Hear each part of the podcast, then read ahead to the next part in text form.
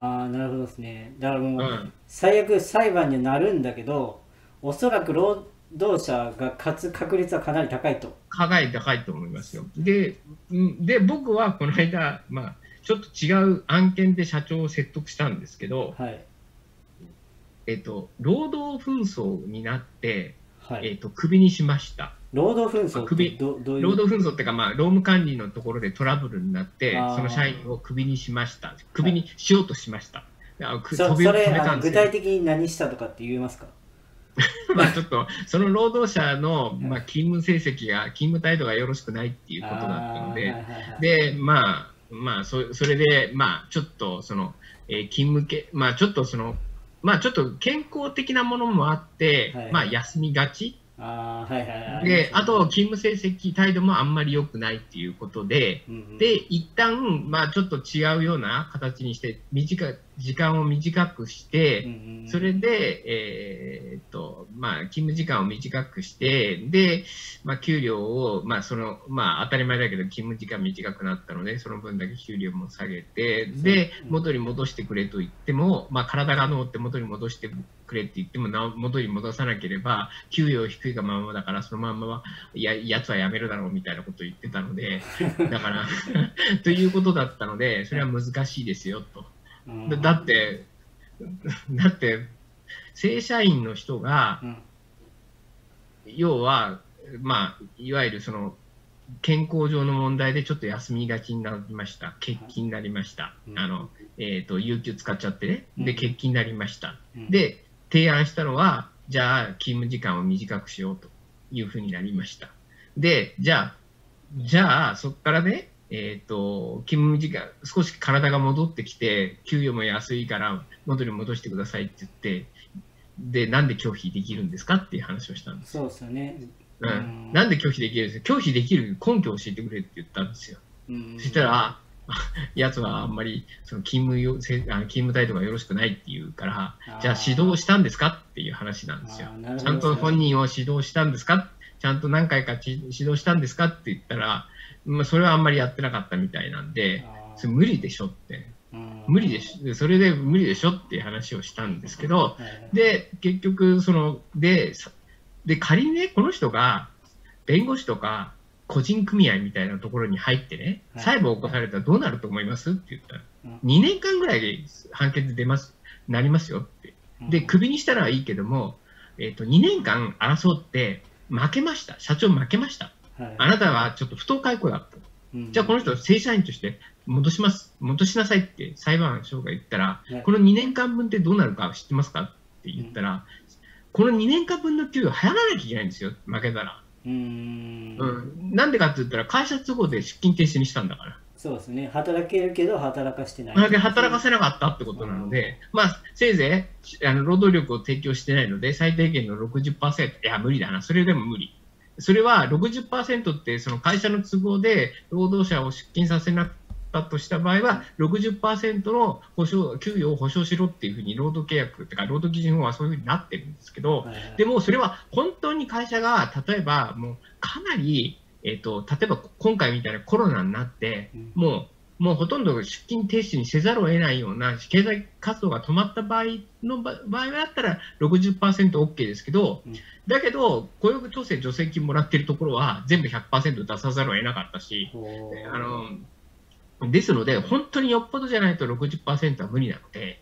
だから、その会社のね、あの、社長のつ、あの、気に食わないからっつって、えっ、と、あの、出勤停止にして、で、まあ、出勤っていうかクビにしてね、で、裁判やって負けました。2年ぐらいかかってました。じゃあ2年間全部給与をずっと全部払わなきゃいけないんですよ。で、その他にうん裁判費用だって全部持たなきゃいけないんですよ。言ったらで、慰謝料あだなんだって言われた時に、あんた、この会社潰れるよってよく言うんですよ。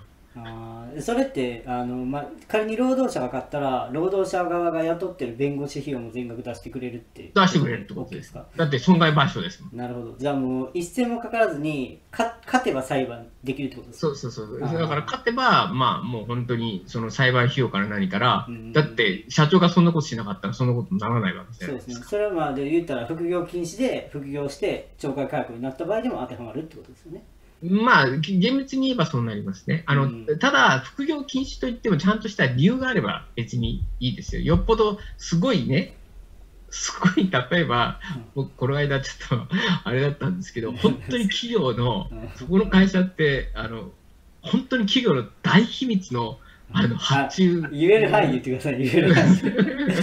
あの、本当にね、本当にすごいマニアックな、そういうものを、部品を作ってる企業なんですよ。だから、どこに納入してるかもわかんない。おこのぐらい超高度な秘密の部品を作ってで、その加工技術も本当に超秘密なんですよね。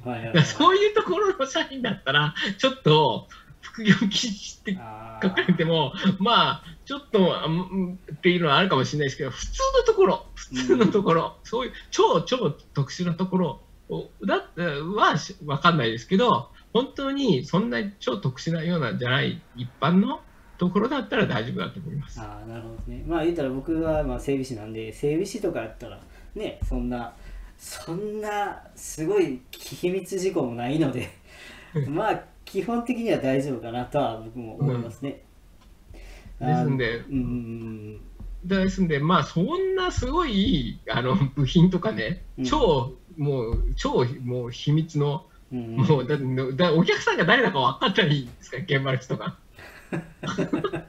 そうですよね。まあ言ったらほんとちっちゃい市場ってことですもんね。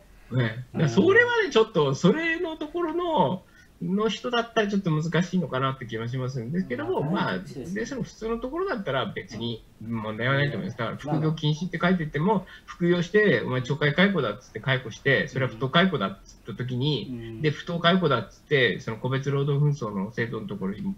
言ったら、大体普通のところだったら、うん、まあ、普通の社長だったら、うん。まあ、うん、まあ、しょうがないかっていうふうになると思います。よっぽどね、頑固じじいじゃない限りは大丈夫。まあでもあの副業してるの知ってるけど黙認してるって会社も多いですからね正直。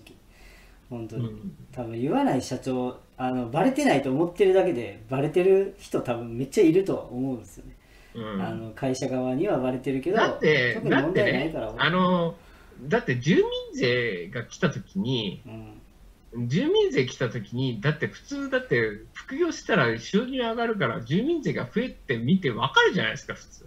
まあそれはでもまあ対策はあるっちゃあるんですよね。いやいや、知ってますよ。知ってあますそれをど、まあやってる人っていうのはどのくらいいるかわかんないですけど、うん。うん。でも、その対策を取ったってことは、あ、はい。この人ちょっとなんかやってるなって分かっちゃうじゃないですか。それたああなるほどそれえ対策してんのもわかるんですかあれって。だって、だって自分のところに来ないんだもん。えでもあれですよ。あの給与所得分は行くんですよ会社に。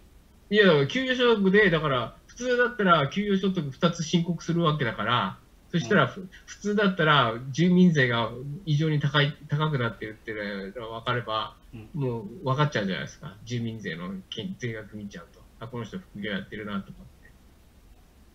あうん？あそうええ？え あれってあのまあ言ったら副業分だけあの普通徴収するってことですよね。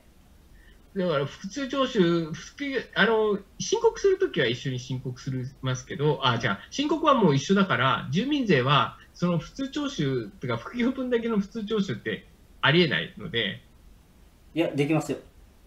できるできます、僕はね、できないって聞いてて、で、うんできないって聞いてたから、で、まあ僕は、あの、お客さんの中で、わかわかるんですっていう、だって全然多くなってるんですって言うから。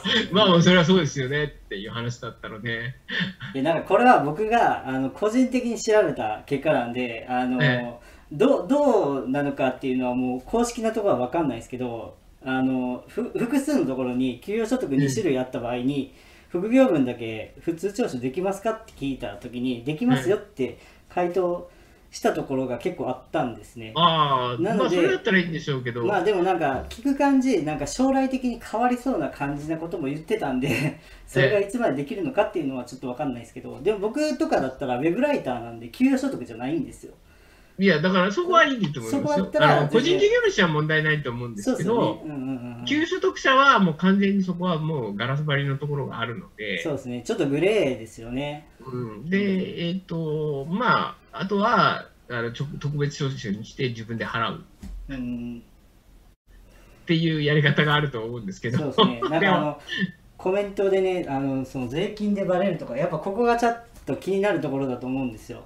えそこあの佐藤さんちょっと説明お願いしていいですか？その会社がどういうふうな形であの税金面でバレる仕組みってちょっと説明お願いできまああ、一応あの、税税理士じゃないんで、あんまりあの、あれですけど、た一応、あの、所得税は、えっと、例えば、え今、令和4年なので、はい。えっと、令和4年の所得税は、令和4年の12月31日に、まあ、会社が、えー給与計算して、うんうん。で、まあ、あの、控除、生命保険控除だとか、はいまあ、いろいろと医療費控除、あまあ、医療費控除はちょっと確定申告、あまあ、還付申告になるんですけど、うんまあ、いわゆるそういったその生命保険料控除とかを、うん。で、えー年末調整して、うん。で、税金を会社が納めてくれる。うんうんうん所得税を会社が納めてくれる。うんうんそれは会社の所得だけ。うんうん。で、副業してたらうん、副業の方も、副業の方は副業の方でうん。計算してうん。納めてくれる。うん。あの、所得税を納めてくれる。はい。まあ、所得税がかかんない場合は、あの、かあの、まあ、数式があってかかんない場合は納めないんですけど、ただ、そうするとどういうことが発生するかっていうと、納めすぎる可能性があるので、はい。まあ、その時に確定申告をして、はい。えっ、と、2つの給与所得を足してうん、で、全額いくらですよ、てうん、で、まあ、3月、う2月15日から確定申告が始まって、3月15日までに申告をして、まあ、えー還付されるのか、戻ってくるのか、また納めなきゃいけないのかは、まあ、所得によって違うんですけど、うん。納めます。はい。これが所得税です。これは国税です。はいはいはい。国税ですね。で国が管理してる税金。これが国税です。はいはい。で、はい。そこからがはい。今回の話なんですけど、はい。住民税っていうのがあります。はい住民税がまた別の税金ですね別の住民税っていうのがあるんです。うん要するに、えっと、そこの都道府県に住んでいて、その住民税っていうのを納めなきゃいけません。うんうんで、住民税はあくまでも後払いなんです。うんうんうんですので、令和4年の税金をいつ納めるかっていうと、ら令和5年の6月から納めていくっていう形なんですね。そうですねで、その時の、じゃあどうやって住民税と納めているのっていうと、会社に請求が来るんですよ。うん請住民税っていう形で。うんうんうん、で、それを会社が住民税って言って、えー住民税を給与から転引きして、で、会社が住民税を納めるっていう格好になってます。うんうん、ですので、その住民税が今までよりドーンと上がってると、うんうん会社の給与がその人が昇給かなんかしてドンと上がってんだったら上がるのも分かるんですけど、あと子供ができて、えっ、と、まあ、あの、控除額が増えてね、結婚して控除額が増えたから、えっと、安くなるとかっていうのは分かるんですけど、ドーンと増えて、家族構成が変わってないのに、ドーンと増えましたとうん。いうふうになったときに、あれ？この人、収入あるなっていう話になるじゃないですか、普通は。ね見たら。うん。ですので、そうすると、あ、この人副業やってるっていうのが分かるっていうことです。ですので、もし副業をやって、どうしても会社にバレたくないってんだったら、その住民税を納める方法は、普通徴収から特別徴収に変えて自分で納めますと。逆逆です。自分で請求してくれ逆逆でしょああれ？え、そうか。特別徴収じゃなくて、普通徴収にして、はい。えっと自分に請求して直接請求してくれという話になるので、はい。ですので、まあでも、そういうふうにことやって、今まで特別徴収で会社が納めてたのに、いきなり自分であのやる納めるってことになれば、会社だって、あれ、この人絶対おかしいっていうふうになるから、そうですね。う、うん。んまああのまあ原則としてね国があの住民税の支払い方法は特別徴収にしなさいよっていうルールがあるんであの何も設定自分で変えない以上特別徴収になってるんですよね、どんな仕事をしても、それを あの確定申告なりあの市役所とかに申告するなりで、えー普通徴収に自分で納付するっていう方法に変えると。であの普通徴あ特、えー普通徴収にしたらどうなるかっていうとあの車のね税金みたいな感じであの納付書っていうのが家に届くんですねだからその納付書を自分で納めることによって会社を経由せずに納税できるという素晴らしいルールがあるんですけどまあでもそこはなんか給与所得であればちょっとあの副業分だけ分けるのができないとかっていうそういう情報とかも出回ってたりします、ただあの僕みたいにあの、まあ、個人でねやってるあの会社を経由せずに発生した所得っていうのは給与所得に該当しないので、えー普通徴収に変えることは全然できますと。うんいうような形です。会社に、えー申告もなくっていう感じですね。うん。だからあの確定申告絶対しなさいよと。10名制の支払い方法変えなさいよというような話です。まあこれはあの僕の動画とかでもいっぱい言ってるんでそこ見てもらった方がいいとは思うんですけど、まあそんな感じであの住民税でバレるよみたいな話はこういうところから来てますよね。うん。うんですのでまあ、住民税が、まあ、でも、まあ、でもよ、普通徴収で会社を経由しない時点で、うん。普通の経営者だったら、まあ大体薄々は感じますよ。まあまあそれまあでもそれもねもう、うん。あの正直なんか住民税でバレて会社クビになったとかなんかあのなんていうんですかねこう悪いようにされたとか移動させられたっていう話ってあんま聞かないですよ。大体自分でベラベラ喋っちゃうかあバイトしてるところを 見られる可能性の方が全然高いんですよねうんなのでまあ僕はでもそっちの方を気にした方がいいですね隠したいのであればっていうね、ああんまり喋るなということです。いやもう絶対喋ったらいけない。もうどんだけ仲いい同僚にも絶対喋ったらダメです。バレたくないな。っていう、まあ保険なんでね。っていうところですね。じゃあ、えっ、と、もう一個ちょっと気になるところがあって、じゃあ何かしらの役職があると副業ってできないんですかね？まあ、その役職の、その会社の秘密をどこまで知ってるかっていうことだとは思います。だけど、例えば、変な話ですけど、まあ、全然関係のないうんものだったら別に問題はないと思いますよ。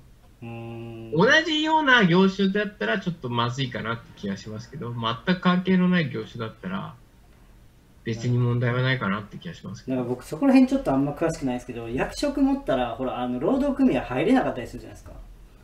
はいはいはい。ああいう立場になったら正直あの労働契約は一緒なんですか？そのえっと、一応、その、役員じゃない限りにおいては、労働契約が発生するので、はいえーですので、まあ、いわゆるその労働者として見なされます。それは、あの労働組合に入るか入らないかと、労働者であるかないかっていうのは全く違う話なので、あそうなんですね。はあ、はあはあ。はうん。だから、労働組合に入ってってるから労働者だっていうんじゃなくて、はい。労働者は労働者なんですよ。あはい、役員じゃい、ない限り。うん、え役員はどういう前提なんですか？役員っていうのは。役員っていうのは基本的には、えっとししあの指示されない。あ社社長とか。ですので、だから自由に、はいえー、と労働時間も自分で自由に設定できますし、はいはいいつ働こうが、いつどうしようが、それは勝手って話ですよ。役員であれば。もうほぼ社長みたいな感じですよねそうそうそうそう。そこまでですよねいや言ったら係長とかもまだ普通にいやそれは普通の労働者労です。働者ですよねえそうそうそう間違いなく労働者。だって何時から何時まで出勤してこいって言ってそうですよ、ね でそれで働いてんだから、もうそれは普通の労働者。ただ単に労働組合じゃないってだけですよ。ただ管理、あなんで労働組合に入れないかっていうと、ーはい。例えばですよ、例えば僕が部長だ部長でした、はい部長部長です。佐藤部長ですね。はい。で、労働組合の中に入ったときにはい、部長としての立場で、い。や、そんなのダメだって言ったら困るでしょ。ああなるほどですね。はいはいはい。労働組合の立場を守るために入れないみたいなそうそういうよう。だって僕が部部長でね、部長で言ってうん、こういうふうに労働者の声が上がってますっても、僕が部長で入っていったときに、はいはい。で、それでなんか権力を振りざかせして、いや、それはおかしいんじゃないかとかって、労働組合のその労働者の話し合いの中に、はいぶ偉い人が入って、圧力をかけてはい、そういうふうなことをうん議決することを防ぐってことだって十分考えられるので、だかあらー。管理監督者は入れないっていう、そういう決まりだけです。はいはいはいはい。でも部長も何時から何時まで出勤して、で、それに対してお金をもらってる限りにおいては労働者です。うーんなるほどですね。もう普通に関係ないという感じですよね。ただ、はい。ただ部長になると会社の秘密事項だとか、うん例えば新規事業を、こういう新規事業をやろうとかっていう話が、はい。部長とかになってくると入ってくるので、はいはい。そうすると、いわゆる会社の本当に機密事項に触れてきてるのでそうすると、その機密事項を使って、まあ競まあ、競合のところで副業して、多額な報酬を得たりするっていうのはかんあのというリスクがあるので、はいはいそういう人に対しては競合あの要するにあの副業禁止ってことは十分あり得る。なるほどですね。な言ったら、あのーまあ、競合他社への影響がでかすぎるかどうかっていうところですよね。そうですねそうです一般社員とその役職そうそうそう。あーなるほどですね。そこでだいぶあの判断が変わるというか、基準変わが変るっていうことわるっていう基準がが変わるってことなのでなるほどなで判例だとなんか昔そのレックかどっかのその役員をやってた人がはい。自分でなんか立ち上げるとか立ち上げないとかっていうその同じようなね、うんうんうんえー、とその学習塾をあのそういったその専門学校を立ち上げるとか立ち上げないかでそれでだったけど結局負けたのかな確か。